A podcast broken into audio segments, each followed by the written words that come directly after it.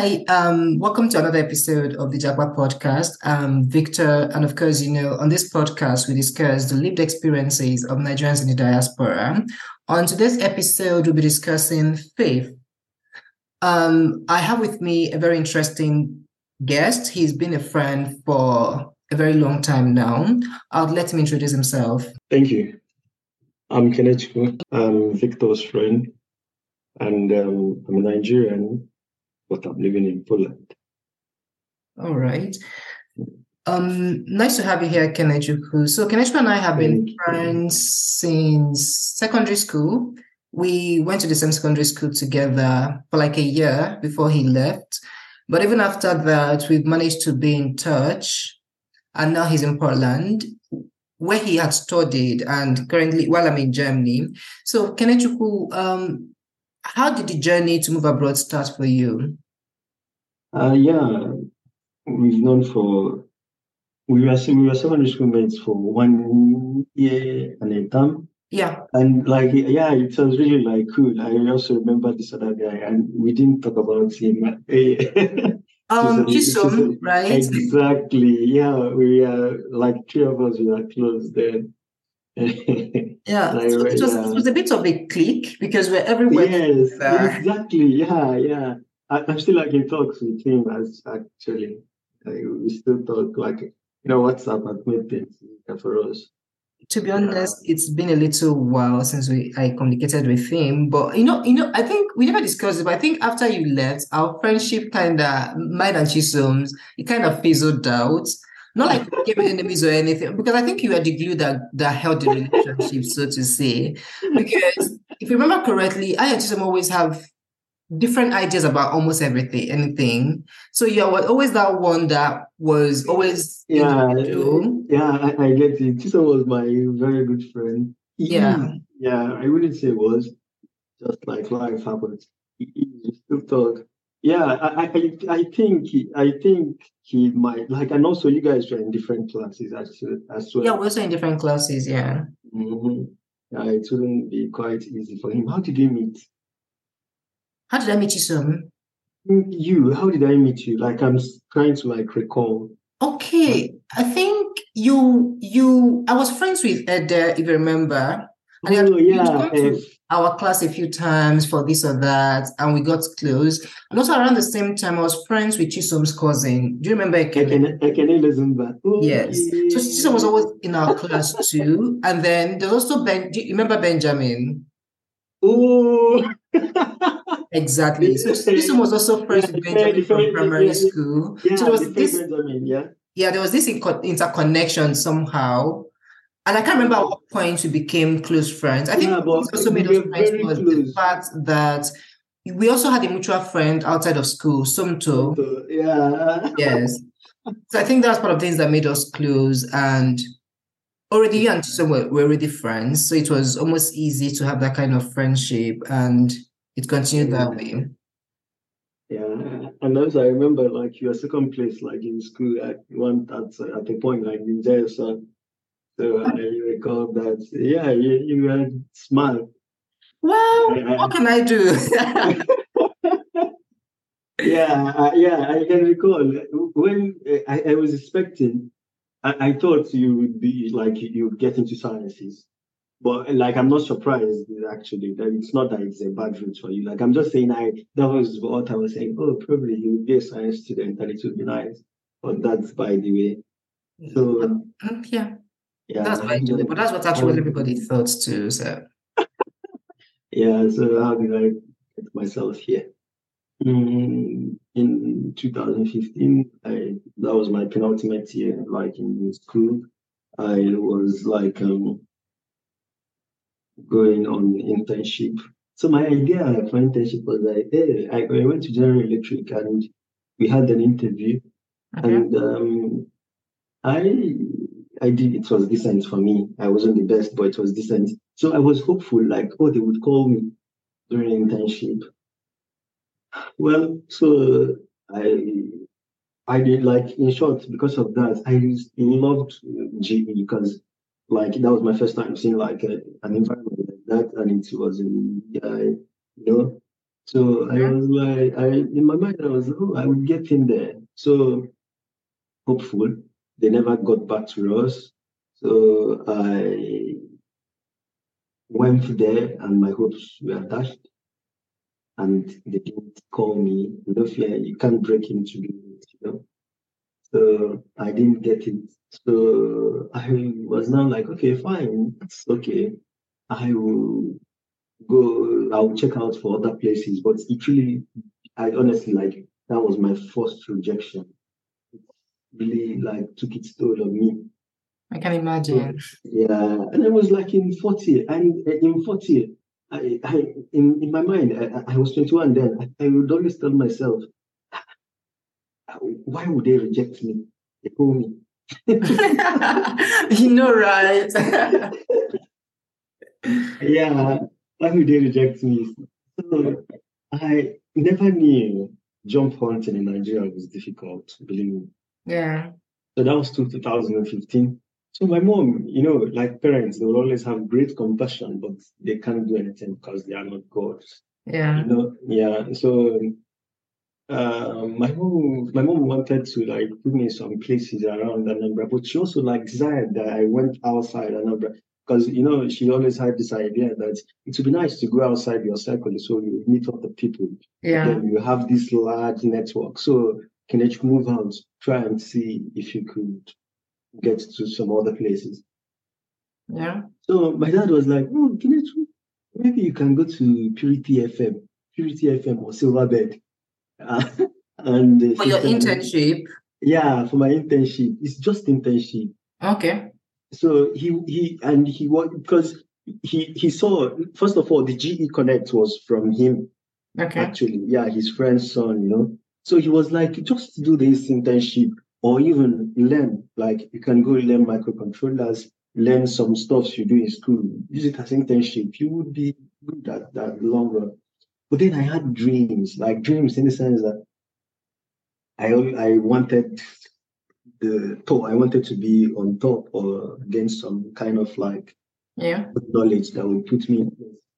So you know those days, because oh, um, I now went to Lagos and before then, when it was the election period as well, election yeah. was concluded, people were skeptical. Oh, even as even uh, the president here, he wanted, he already like considered, but then people weren't sure like he would hand over. So if you call this person, ah, you know, election just finished, maybe if you wait, maybe you go better, then I go consider you.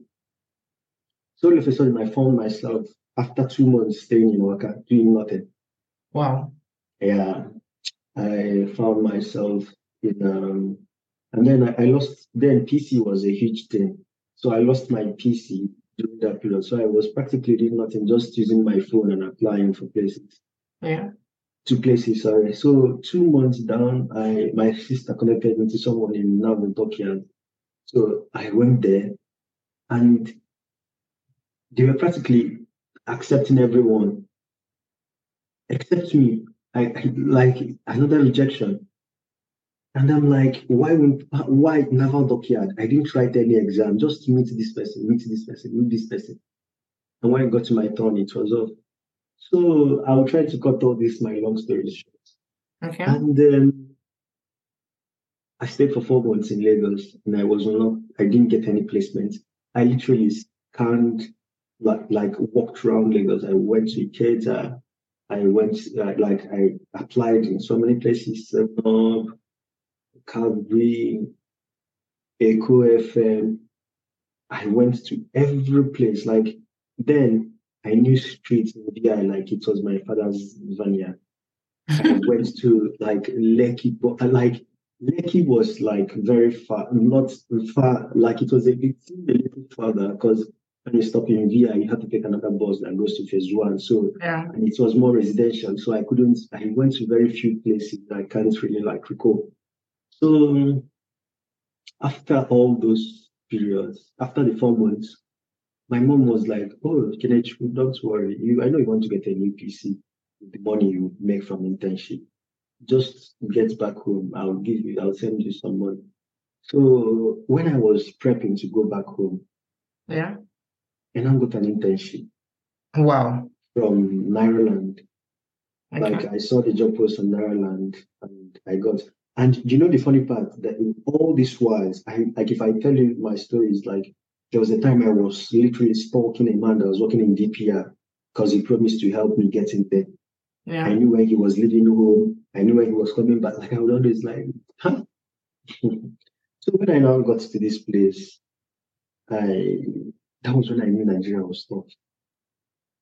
Yeah. So I said that I looked around companies there. I was working at, uh, around Karame Kotu. So looking behind the building I was, I was I, where, where I worked, I Yeah. saw InterSwitch. I saw some other African something like this I thought, you know what? So I now discovered that almost everyone there left Nigeria. And then they probably had funds or made money or, or had ideas, but they came back, invested, and they got, and, and that was how they started. They founded those companies, and those companies now employ people.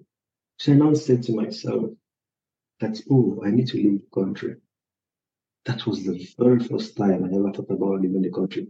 My idea when I was in year was, oh, I'll work in a nice place, Yeah. I'll make cool money, I'll have a nice family here.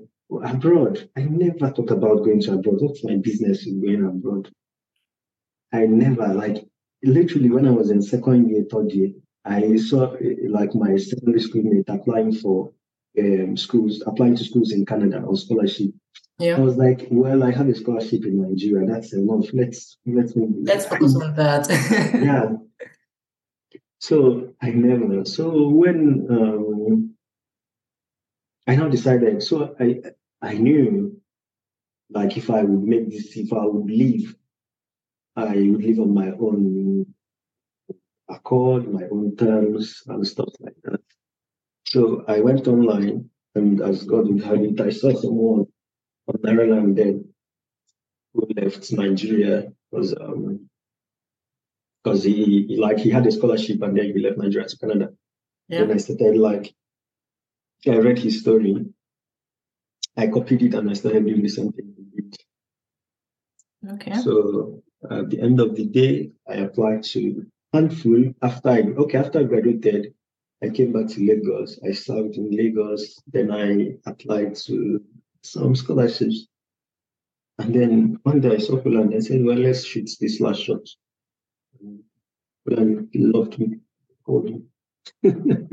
Okay, quite yeah. interesting. And that's of the thing you mentioned, I mean, you never we never talked about in detail your um IT experience, but I also remember, I Mhm. think I remember vaguely you being in Lagos, but I didn't know you had to do a lot of applications and you were hoping for some of the responses you just mentioned you were waiting for and the rejections you were talking about.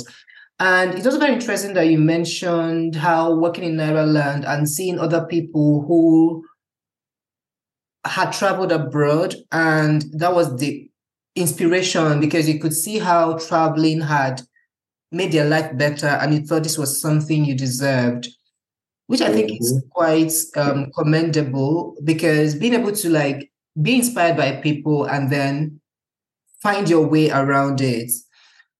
And just to add since you've also brought up the issue of Nairaland i think I don't even know if there's going to ever be any platform that is as useful as Nairaland is in Nigeria. I wouldn't know what the younger generation are doing, but I think anybody our age had gone to Nairaland to research things about admission as at JAMB around JAMB time. Some of us researched when we needed to get jobs, and some of us research when we also need to travel abroad. Like one of the things I know I always did for every job interview I did, if I go to Nairaland, I'm going to find someone who is sharing stories of interviewing at this particular job, some of the questions they were asked, the timeline for each feedback. It's like Nairaland is just that place where you can get a lot of detailed information from people about the experiences of things. Yeah, you're right. how I ju- how okay I, I don't know like if you asked any question specifically. No, no, no. I just made a comment on something, but Oh, if you yeah. have anything to say, you could as well. Yeah, yeah, like how I got in there was during like the strike period. So that was where I was um, getting first-hand information as if the strike has been called off. It was fun then, you know. But now I kind of feel like they're like the site is, you know, like people now like there's a lot of um, issues like I, I like I, the comments there are more encouraging, honestly. Well, So, you know, things change. Yeah, yeah, Things things change. things really changed. So at some point, like it started, like it got so that get into my skin, and I had to like losing grip on it and ju- just let it go. I totally understand it. And you also think about the fact that some of the information you get there now, you can also get them on Twitter, Yeah, YouTube, yeah, exactly. and Co- other platforms. Yeah, yeah, yeah, definitely. But at that time, Now- it was like where you got all the information you needed about anything. Yeah, yeah, then yeah. But like I'm happy like it's still up and running, you know. But I, Yeah. I I I think they should kind of like invest in like in curtailing those acts, at least like to bring it back to life again. Yeah. I, I wouldn't be the one to advise. I mean, whatever they want to do, to be honest. So let's talk a little bit about your choice of Poland. I wouldn't know if you remember that when we were planning to travel, you actually started talking to me also about making plans. Do you remember that we had several conversations on this? I don't. If if not that you reminded me that we met in Unizik around 2015 or so, I can't. I didn't even remember honestly. Okay, so when we were about traveling to, because I think we finished the same year, 2016. But I think you mm-hmm. yeah. you served before I did, and then while I was waiting, I doing my master's. I think that's when you were making plans to travel, and then sometimes you even sent me one or two links about programs I could have applied for. Oh yeah, I remember. You know why I stopped sending? Why? I I felt like you didn't want to leave. I was going to bring this up because I think I wanted to. I mean, I was told I have to leave. Like my family said, I wa- I was going to. That I have to study abroad and all of that, and I wanted to. But at that point, one of the like you said, you wanted to travel at your own in your at your own. Um, what's the word now? On my own like On your own terms, yes. Yeah. For me also, I kind of also wanted to do the same thing. I wanted to be able to control things to an extent and not just be that person that I'm just going to sit back and have everybody sponsor me. I was thinking at least let me contribute this or that. But NYSC was, you know, NYSC, there was no much money coming. I couldn't see how I Mhm. could fit into doing anything that would not involve relying completely on my family. So, which is why I decided to like take a step back to see Mhm. finish my NYSC at least and then see what happens. And the most important thing is, I think it also brings to the point that maybe when people are not willing to do things, even when you're trying to get them to do it, they would really not do it because you kept on sending and I appreciated it because I thought this was you reaching out, reaching, um, showing off for a friend, trying to carry a friend along while you're trying to make progress. But part of me was just not ready at the time. I And course, that. when I got ready, I was able to figure my way out. Yeah. Uh, yeah, yeah, I get that. Like during that period, I noticed like unsolicited help, it's not appreciated. Like not because of you actually. Like that was what because the thing was people still even till today people still believe in Nigeria that it would work. Um and they are still in there trying to make it work, which we pray that it will work. Yeah. So if I come with, oh, you, there's the opportunities outside, and they, like, and I receive this kind of aura that ah, I, I'm not really interested. I'm still in Nigeria, and I feel like it would work, and um, I am sure like it's totally different. Destinies differ, so I let people be. Yeah. There's not really, yeah. But it would be better if you're the one who would come and tell me, oh, I am looking for. And you know the funny part, people who met me, but not met me, like who, yeah, not met me, like who, who talked to me about it, and I sent them links and told them how I lived. Some of them tried it and it worked. Yeah. Yeah, because they had interest in it. True. And like trying to like push someone, push someone, and at the end of the day, they come and say, "Oh, now you, oh, no," and they're okay. What else? I'm now here. And for the first five months, I've not figured out anything else. You know? So sure. yeah, I really do understand you. It's cool. It's fine. Believe Sure. So let's circle back to you traveling to Poland. I mean, it could have been any country. Why did you mm. stick to Poland? Um, mm, time and chance, you know. Okay. First, um, um my target was Canada. Yeah. Um, but then, like, Canada happened and it happened well, and I didn't go there. I also tried Australia. All those days, I would become by two college professors. So at some point, I said like trying some European countries with um, Erasmus Mundus scholarship. Yeah. I didn't get any. I also tried PTDF. My profile was so poor, they didn't even call me for an interview. So, like I told you, remember, Poland loved me, even with my poor profile. yeah, I can imagine. yeah, they still called me. Yeah, so that's I, I Poland. Before I came here, I only knew Lebanon Elena Lewandowski and Maria Curie. That's all I knew about Poland. Yeah. Yeah. Even when before I left, I went on Nairaland to see if I could get anything. It was so scary. Oh, you don't why are you going to Poland? Oh, you can try out and there's Lithuania. Oh, there's Latvia. Why are you going to Poland? Oh, Poland is deadly. Oh, you, you don't walk in the night. Like it's quite bad. Like they are clubs. Don't even visit the clubs. Yeah. But all the stuff, yeah, just lies. Yeah, I mean, I think from the much eventually I applied to Polish universities, and I remember having to Google places. And one of my brothers suggested I should just try Poland, and I applied to two Polish universities. I got admissions too, but then I remember trying to Google things. That's actually when I learned about any uh, the little thing I know about Poland as a, aside. The little thing I know about Poland actually was around the time, but of course there's just little to much you can learn just from Googling. I think when you go to a city, you settle in, that's when you get to know. So I think it's let's just dive into the topic. We wanted to discuss faith, which is your suggestion. Mm-hmm. And I think from our conversation so far, you you believe that you've become better in your spiritual journey since you yeah. moved abroad. Yeah, by grace of God. Yeah, so before we talk about that, I would like you to describe your relationship with God at the moment. How would you describe your relationship with God? yeah, so I, I left around 2018. Yeah. And then, well, then it was just about confession. Even if you're making like um, you know, on the average or lower or below average, people yeah. just confess and hope that oh someone hears and stuff like that. But now I have the conviction, you know, mm-hmm. I have now a little bit of experiential knowledge that God exists, that there is God, yeah, practically now. And um, every day, like I now I have joy in my heart when I study or learn or pray. I also like have peace.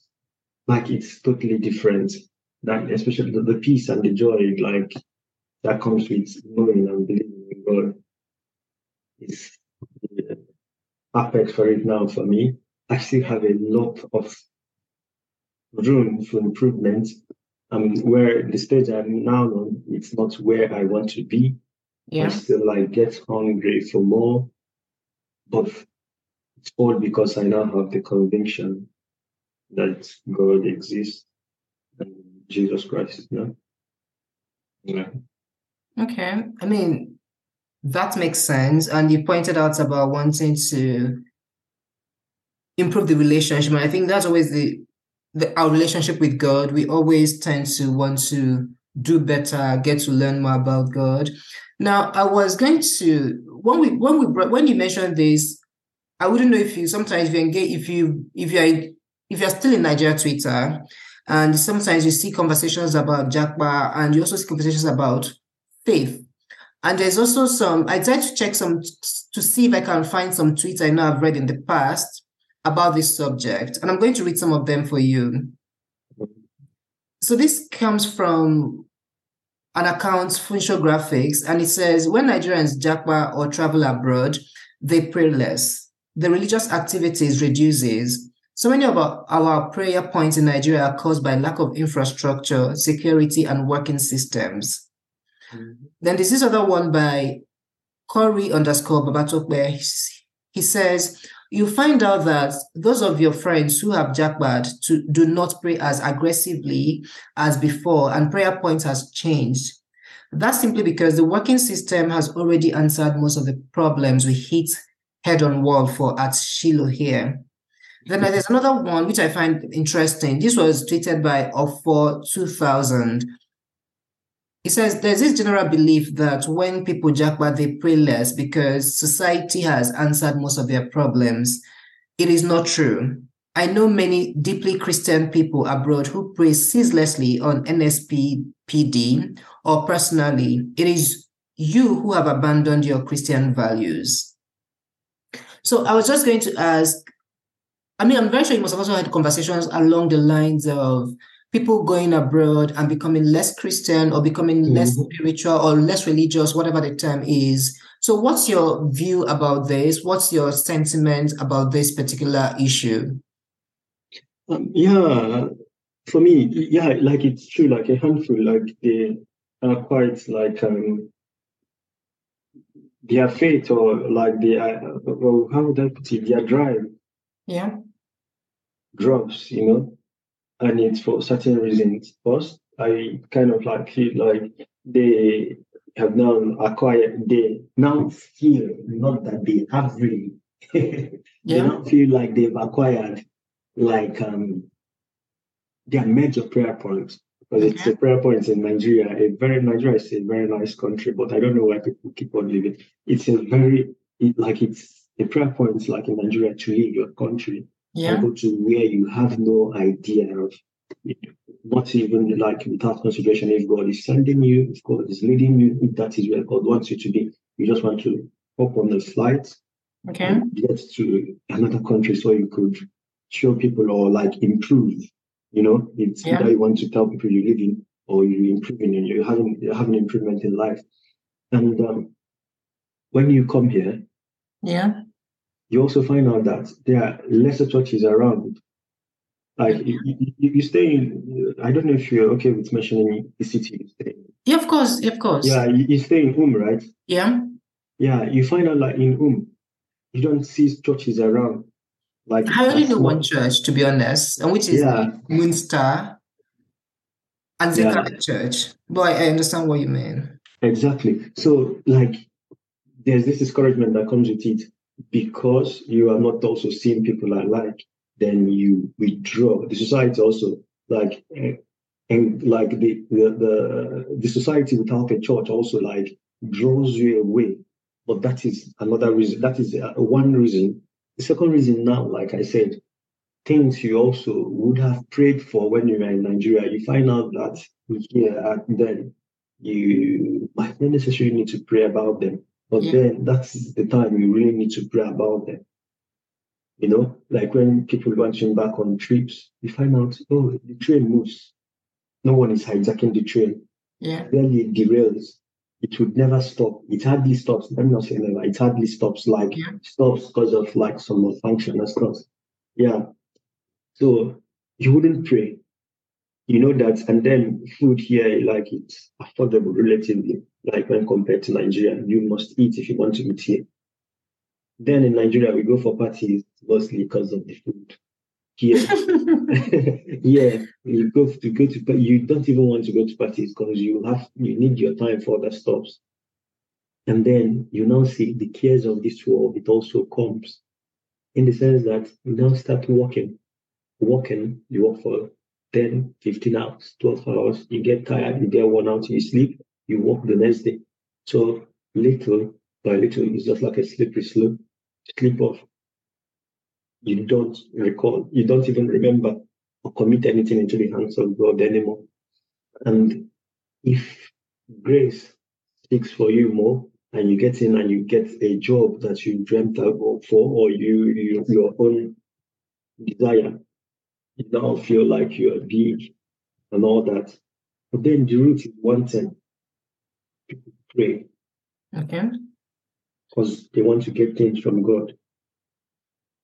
they really do not have conviction. Prayer to them is a therapy. In the sense that when they pray, they feel like, ah, someone listen. Tomorrow they start again. You know, like yeah. no conviction, no experiential knowledge. They just know, oh, there is Jesus Christ and he reigns.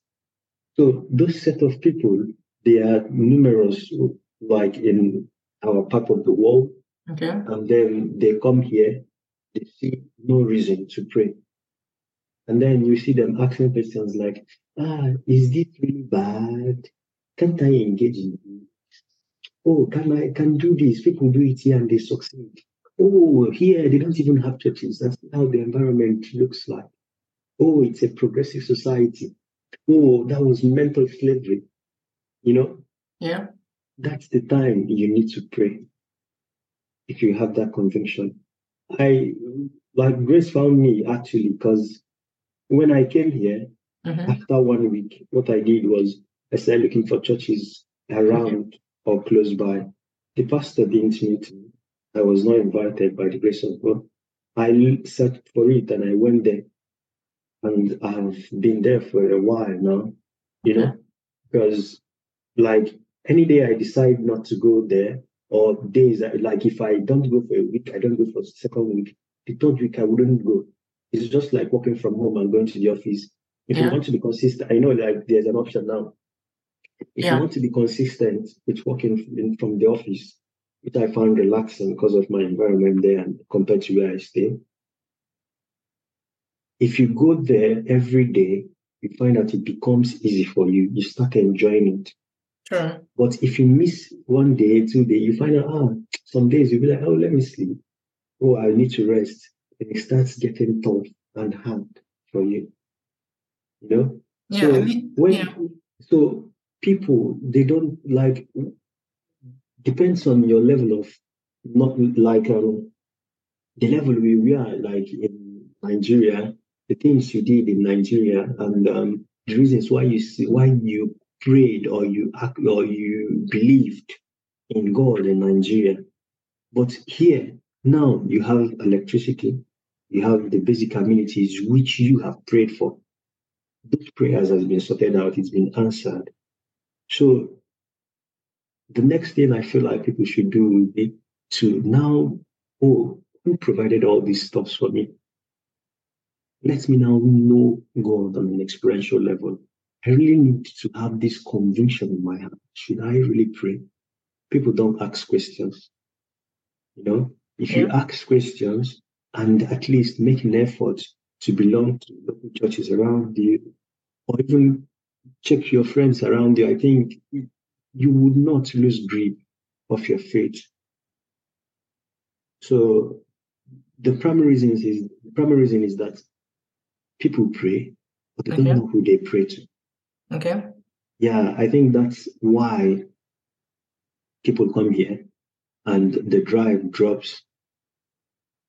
Okay. So if I understand correctly, you think that people's faith or or people backslide from their faith because they kind of treat God as just someone you go to when you have problems. Yeah. So get to a place where there is seemingly no problem, and then you think, oh, I don't need this God anymore. Yeah, where they like the problems here are different. Yeah, I, th- I think I think that makes sense too. And of course, I, I say this knowing fully well that I wouldn't really describe myself as a spiritual person or even a religious person. And I know the last time we had this conversation, you were quite shocked. But also the mm-hmm. fact that I think I got to a point where it just didn't feel like it was working or it didn't make any more sense to me. But regardless of that, I also know that when I used to be quite into deep into Christianity, I think I understood the idea, the concept of the fact that you have to have a relationship with God aside when you have needs or when you are trying to make a request. But that said, I mean, like you, you also mentioned that we ha- we live in a place where there are fewer churches. Like like I told you, in Um here, I've only seen one church. Even though when I was in Graz, that's in Austria, there were much more ch- there were more churches around. At least there were about five, six Catholic churches I don't know about the Protestants or Anglican or whatever, but here in Um, I only know one church, which is which seems to have been converted to um, a tourist center because it's one of the tallest churches, I think, in Europe.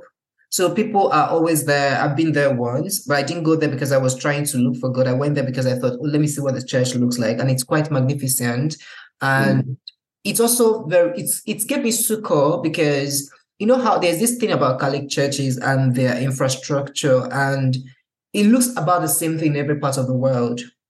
So it's one of the places I know that felt so familiar for me. So it felt like I was back to St. Patrick's, St. Patrick's in mm-hmm. Awka or any other Catholic church I've been to. And I find that very comforting. But what I was going to ask really, what factors or what may have contributed to you having a sustained relationship with God, given that we've discussed what we have about how maybe it is harder to find churches, how maybe it is harder to find people who motivate you to be religious or to seek the face of God? What exactly has made you specifically been able to have this sustained relationship with God, regardless of the fact that you're in a country where people come to and then they begin to lose their faith? Um, yeah, I, in my, I, I think it, it, it would be primarily because of my experience in Nigeria as well. Because uh, in, in um? In 2013 or so, that was when I like started asking myself questions like, why do we even pray? Why can't we just do things we want to do, you know? Yeah. And then I got an answer that even if I stop praying, it will never change God from who He is. And if my wants or my needs are the major reasons why I want to know Him, then I can decide also to leave or abandon the faith because even people who don't know him, people who don't even pray, get all those things I have, I, I desire for, you know. Mm-hmm. So that was one. And then my parents as well, because my dad as a Sunday school teacher, my mom was also involved in church activities.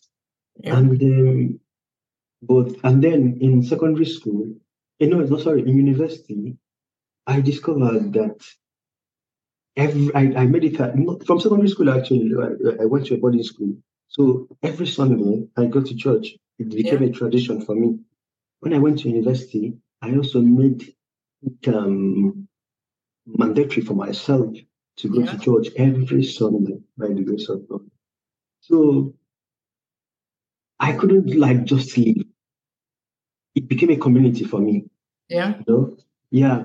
So when I came, I sought such community as well yeah. to be involved, you know, to get to meet people of like faith, you know. Yeah.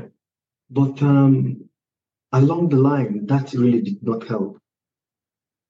So God probably, because He saw the desire and the hunger in me, yeah. brought me closer to a friend who now like introduced me to some certain materials, some certain like channels in which if I if in which I now like decided to also like um yield myself, devote my time into. And I also knew that I knew that coming to Poland yeah. was not on my own by my own power, yeah. my own strength or stuff like that. Like the things I felt like I, the milestones I felt like I've overcome the, or, or, passed through or succeeded, you know, milestones like you, we are successfully. It was also not by my own strength. Like a lot of things I do, it's, it came like by grace, you know. Yeah. Because I, I knew like someone was in charge and someone was controlling all these stuff. And um, I knew he was God. I knew he's God, like he, he created and he's in charge of stuff like that. But then I still did not have that conviction in me. You know, if um okay, let's assume my friend didn't come around or God didn't place me where he placed me. If it was someone else, I would have also followed the wind and be a traditional worshiper, stuff like that. But God kept calling me back. All right. So yeah, from my friends, from the foundation I had, and also like the desire and the hunger. I think that's what that's been what had um, kept me to this time. I mean, I mean that makes sense too. And now that you also went as far back as secondary school, I remember that one of the things that held us together to me, you, and Chisom back in those days was also the fact that we also, I think we talked about our faith in some ways at that time, even though it was a bit different. I don't, I don't remember some of the conversations, but I also knew that all three of us were very good Christian boys at the time. Yeah, yeah, yeah. We went yeah. to moral instruction. We went to Exactly. services and masses Yeah, yeah, because yeah. Was Catholic at the time. Catholic, yeah, yeah. Yeah, we went. He went to masses. I think it was also a, a, a mass server. So we talked about our faith in some sort of ways, even at that. time. Yeah, yeah, that was also when I knew you uh, worship in the same place with something. Yes, exactly, Yeah. exactly. Of course, life happens and people change their dimensions. And I think maybe I'm the only one who has, in quotes, backsliding now because last time I had a conversation, I'm very certain that he was still very, um, he's still a very Christian bo- boy I, knew, I knew at the time. And of course, there is you, who I think there's never been any time we had a conversation uh, since we became adults that we didn't actually talk about um, faith or God one way or the other. So even at the time when you felt like you were not convinced, I think you still were able to have conversations around your faith and how important it is to you.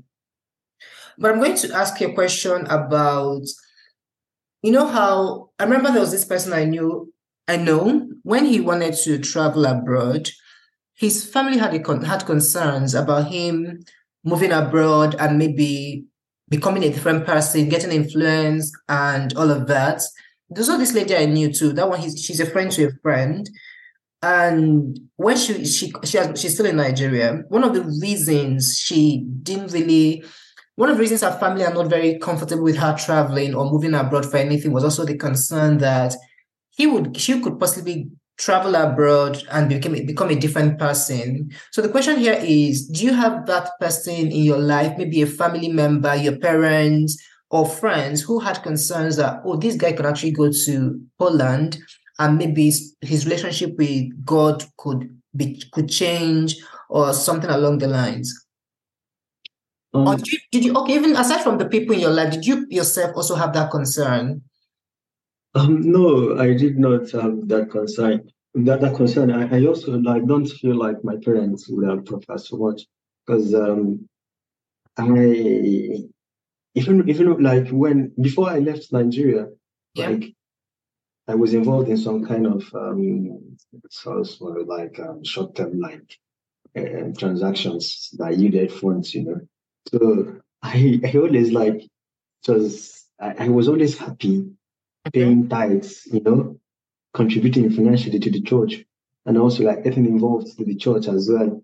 So I, my, and then my dad also like we had morning devotions where I would always like discuss, be active. So I don't think they would have they they I, I, I, oh my mom probably Okay. she might have had because um she felt at some point she felt like I I joined bad guys. Okay. I think that happens with every Nigerian mom.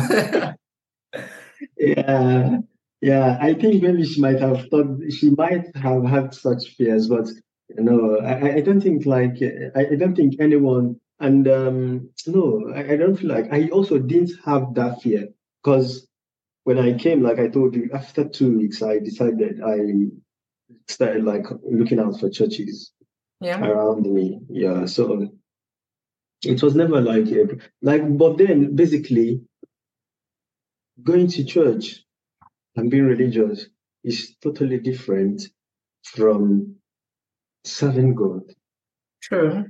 Yeah, so it would have been one thing for me to always appear on Sundays in church. It's another thing differently to appear on Sunday in church and also know the reason or take it like I'm serious to know who I'm serving and why I'm here. You know, that knowing is what changed your life. Okay. So, yeah. Well, I think I think that makes sense, and it's also interesting to mention the level of trust your parents have in you for, I mean, like you said, your mom may have had a concern, but I think trusting you and maybe not sharing it with you shows. I think that's some that shows respect and also kind of um, points to the fact that they feel confident in how they have raised you as a person. Yeah. So I'm going to ask you now, what concrete steps do you take?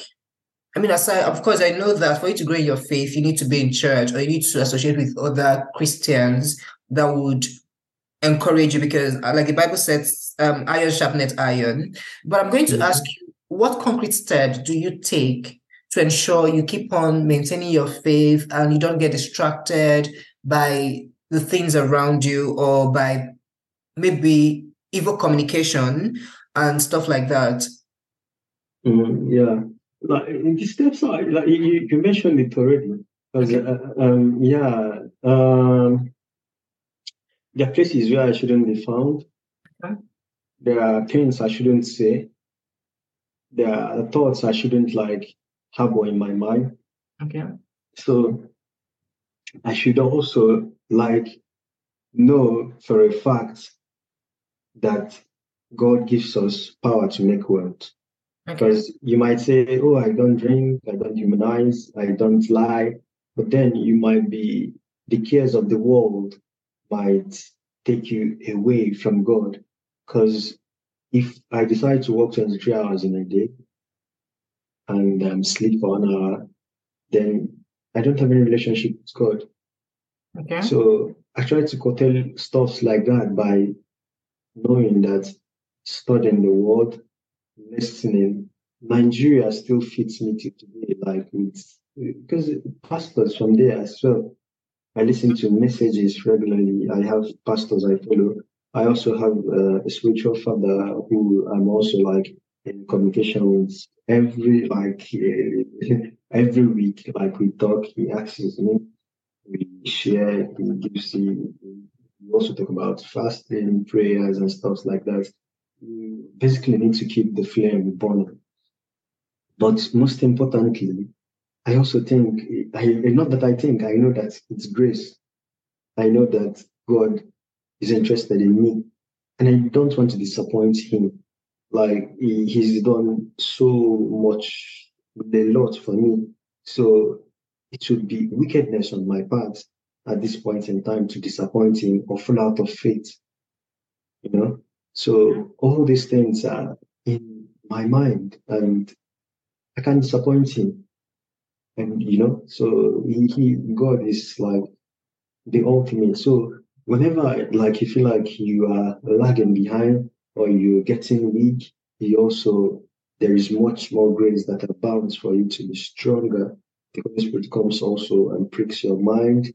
Oh not done this today. What should i and you see if you start doing it like it becomes like a, a routine for you a culture yeah. for you and you start having this hunger and taste to know more about him, to hear more about him, to get the true knowledge about him.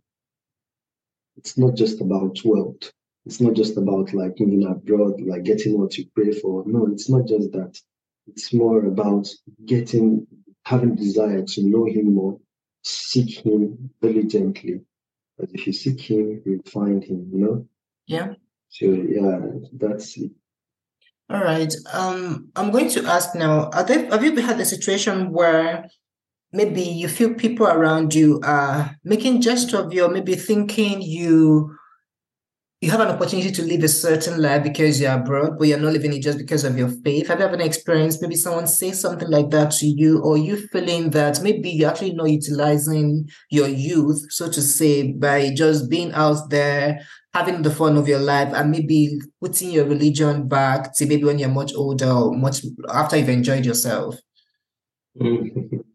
Uh, yeah, like um, when people make jest, like I also make jest of myself as well Okay. Like, um, hey, but like for example, when I go to like events, yeah, with fellow Nigerians and they say, "Well, what you drink?" I'll tell them, "No, I'm going to this night. I'm going to Like we have video this night. I can't afford to drink. Like I'm just making. I'm just like. I mean, rest assured, don't have but like, I'm just like joking as well. Like that's just me telling them in a polite manner, no, I don't drink because Yeah. you know I'm a believer. Yeah. so I also make jest, and then they make jest and say, "Oh, the church time." I said, "Yes, on the church time. I need travel." but they are very nice.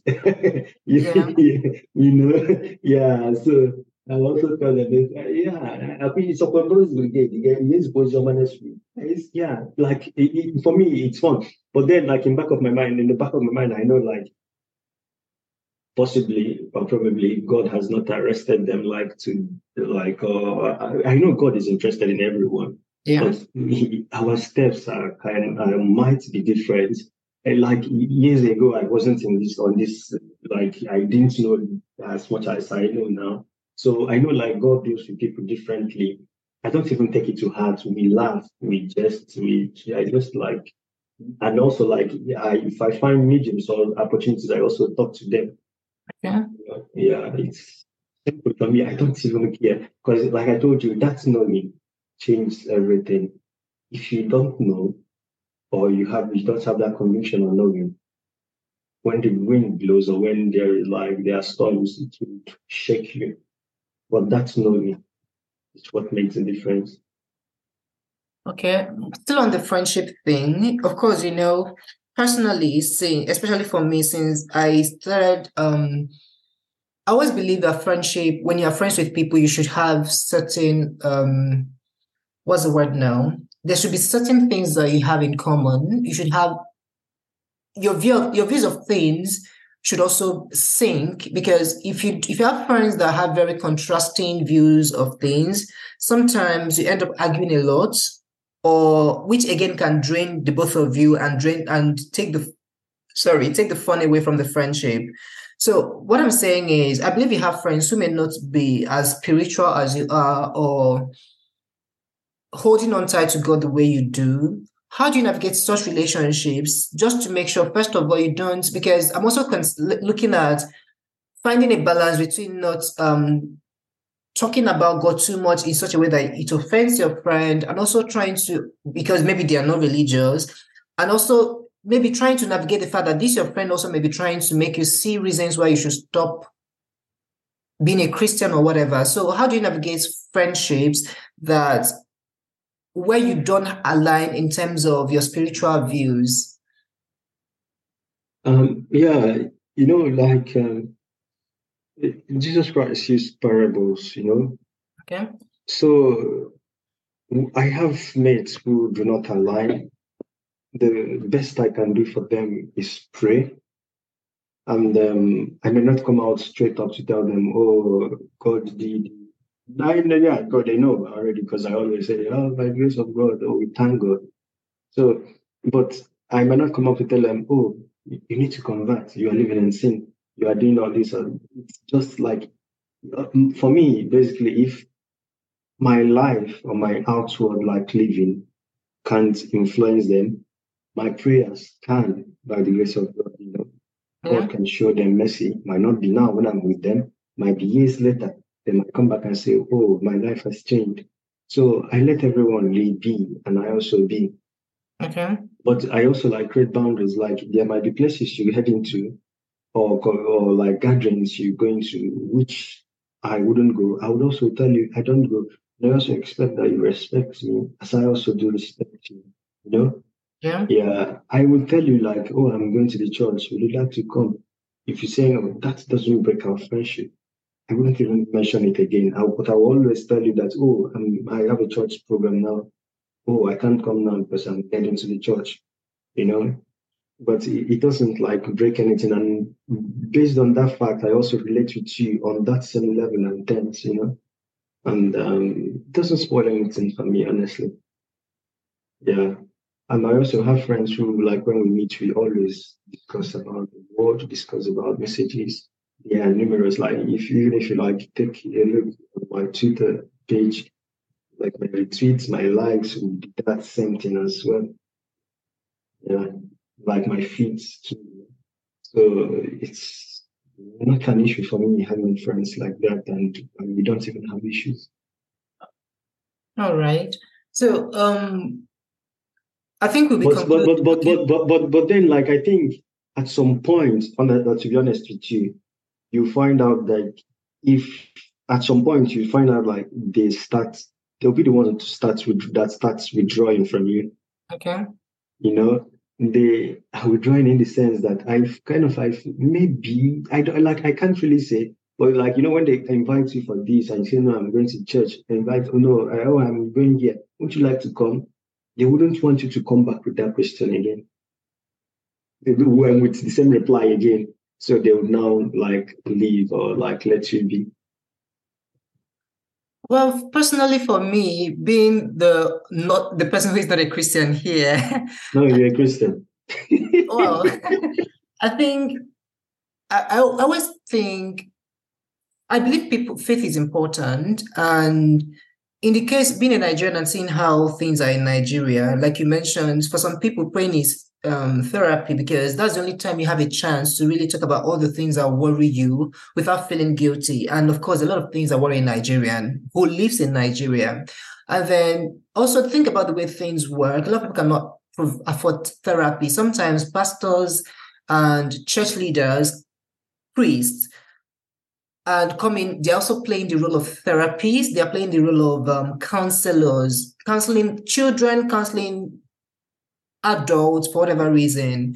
So for me, I actually believe Christianity in Nigeria, regardless of my relationship with God at the moment, is a very important thing because that's how a lot of people keep saying. I'm also saying this, thinking also that it could be the same thing for people who are Muslims, because I'm not Muslim, I've never been Muslim, so I don't like exactly understand how things work. And for me, as much as I may not be the most religious or spiritual person, I still understand that people need to be spiritual for whatever reason. It gives them comfort. It's what works for them. And I try to respect that. So if a friend invites me for an event and I can't attend, maybe a church program, I politely decline. But also know that if my friend is a Christian, I wouldn't invite them to certain places because. I think it's going to be me dis- being. I think it's me being disrespectful, knowing fully well that mm. this person would not want to be in such and such place just because of their faith. So I'm saying yeah. in a sense, I believe people can be friends regardless of their um, religious affiliation, so long as each person would be respectful of the other person's opinion. And like you, mm-hmm. like you said, too, sometimes when people are not that respectful, it's easy for such relationship to just wane and people everybody find their square root or something along the line. Mm-hmm. Yeah, so I think would be yeah, wrong. yeah. I also like uh, like for, for example, a good example like where, where I was working before. We yeah. normally have this like um, team bondings and stuff like that. So during those team bondings, like people can take alcohol. So the organizer, she knows I don't. So what she does is, oh no, can I? No, yeah, you you you, know you, you wouldn't take one. Okay, let me get water or juice for you. Like, and you know the good part here is they don't laugh, they don't jest, they don't yeah. even yeah, they don't push you. They, they at least where I work actually. They don't. They, they they even like try to know why reasons why. Like they might say, oh why? You tell them, oh, because of my faith. And then they'll say, oh, but I'm also a Christian, a Catholic. You tell them, yes, I know. I was I was drinking before, but then I decided to stop because I have different conviction. But they respect it. Like the respect is kind of here. Like I know in Nigeria, they go easy and laughing. Like you know. yeah. yeah. Just stuff like that, just to make fun of you, to see if you like full of the group. Yeah, so I do understand what you're saying as well. But as Christians, the best you can do is to pray for fellows who you see around you that's uh, falling off or uh, no more like in the fold or not taking the things of God serious, there's no need to coerce. Totally understand it. So I think we have to conclude at this point. So I'm going to be asking, um, first of all, do you think we missed out anything about this subject? Is there something you think we should have talked about? Um, um Mm, Mm, not really. Not really. Yeah. I, I, okay. No. No. Not really. If you missed out anything, it should be from me because I would have also like mentioned that Christians, especially like in Nigeria, should seek God first. Like forget about everything that comes, like all the prayers, all the healings, all the they give me this, give me money, give me flight fee and all those stuff. Just leave it. If you can seek oh, unbelievers also do get all those stuff, you know. Yeah. Just seek him, seek him and him alone, and all those things it will come. That's Matthew 6 33. Just forget about the cares, the Lord's let the cares of the world and God for life choke you. And also people should know him first before asking. Like before I ask you for money, I need to like know who you are. I can't just like even when you want to apply for scholarships, you need first of all like check, oh, who is awarding the scholarship? Who? Yeah. Or you ask. But for us, we just ask because people are asking and they are and they are testimonies. Then, then you, you go up and ask. yeah. Okay. And, yeah. Yeah. I hope that people listening will take that note. And I'm going to ask um, if someone you know is moving to Poland or moving abroad and ask your advice about that could help their spiritual life when they move, what advice would you provide? Or maybe someone who is currently in Poland and is trying to find their footing with respect to their spirituality, what advice would you give? Yeah, like look for a church around you and um, go there every Sunday at least. Why I say go there every Sunday is that God sees the, the Holy Spirit sees hunger in you, He sees your devotion, and He will lead you in the right path, you know? Yeah. The Holy Spirit, He leads us in all truth. He, he, he like He would lead you, believe me, get involved. Don't just go and then go back home, get go and get involved. Yeah, because when you get involved, you also see that's when the pastor will call you. Oh, you have to do this. Oh, you need to. Oh, we, are, we haven't seen it. but if you go there and no one knows you, you just you you get in there, you leave, you get in there. There might be tendencies that one day you wouldn't come and uh, people might see you notice, but if you are involved, Yeah. then also seek to know God, seek for the truth. Come with the Bible your mom gave gave you. Because I know like Bible when we talk about yeah, come also like come along with the Bible like to to yeah now because now when you come uh, when you get over most of your needs, been taking care of your basic needs, you know. yeah. So this is the time to seek who gave you those needs, who owns your life. Yeah, that's it. All right. Thank you very much for Thank you very much. this conversation. So I'm going to ask you, would you want to be found somewhere, maybe on social media? Um, yeah, Facebook is sufficient. Do you? s- I see- I don't think you've posted on your Facebook in recent times. I, least- I yeah, I, I I don't post, but I laugh, I react, and then I use it every day. Believe me. okay. So people can find you on Facebook. Uh, yeah, yeah, yeah. Okay. So what's your Facebook name or handle? So maybe anybody. Uh, yeah, my just just my name, Kenneth Anolue. Okay, that's fine. Yeah, All yeah. Thank you once again for Thank you very much. this uh, conversation. Thank you very much. it's enlightening, and I'm going to hope that people who have listened have learned one or two things that could help in their spiritual life. Personally, I think the point I took from this, as much as is if you're trying to, the importance of community, like you mentioned, the church provides community that would help you grow your spiritual life. And I'm thinking, um, my, my, my takeout is even if it's not your spiritual life, whatever kind of growth you're looking for, find a community that would help enhance that growth. And also learned something about in the lines of finding friendship that's aligned with your goal. So it's easier to have those friendships. Personally, these are things I've learned from the conversation. And I'm hoping that whoever listens may have learned one or two things. Yeah, also you need to pray sincerely. Pray to know God. Yeah, forget about money. Okay. All right. So, yeah. Thank you very much. Yeah. all right. So thank you very much for listening to this episode of the podcast. If you've gotten to this part, I really appreciate you. And I hope that you've learned one or two things. And most importantly, please follow and subscribe to my podcast, Japa Podcast, on whatever streaming platform you listen to and share with your friends. Do enjoy the rest of your week.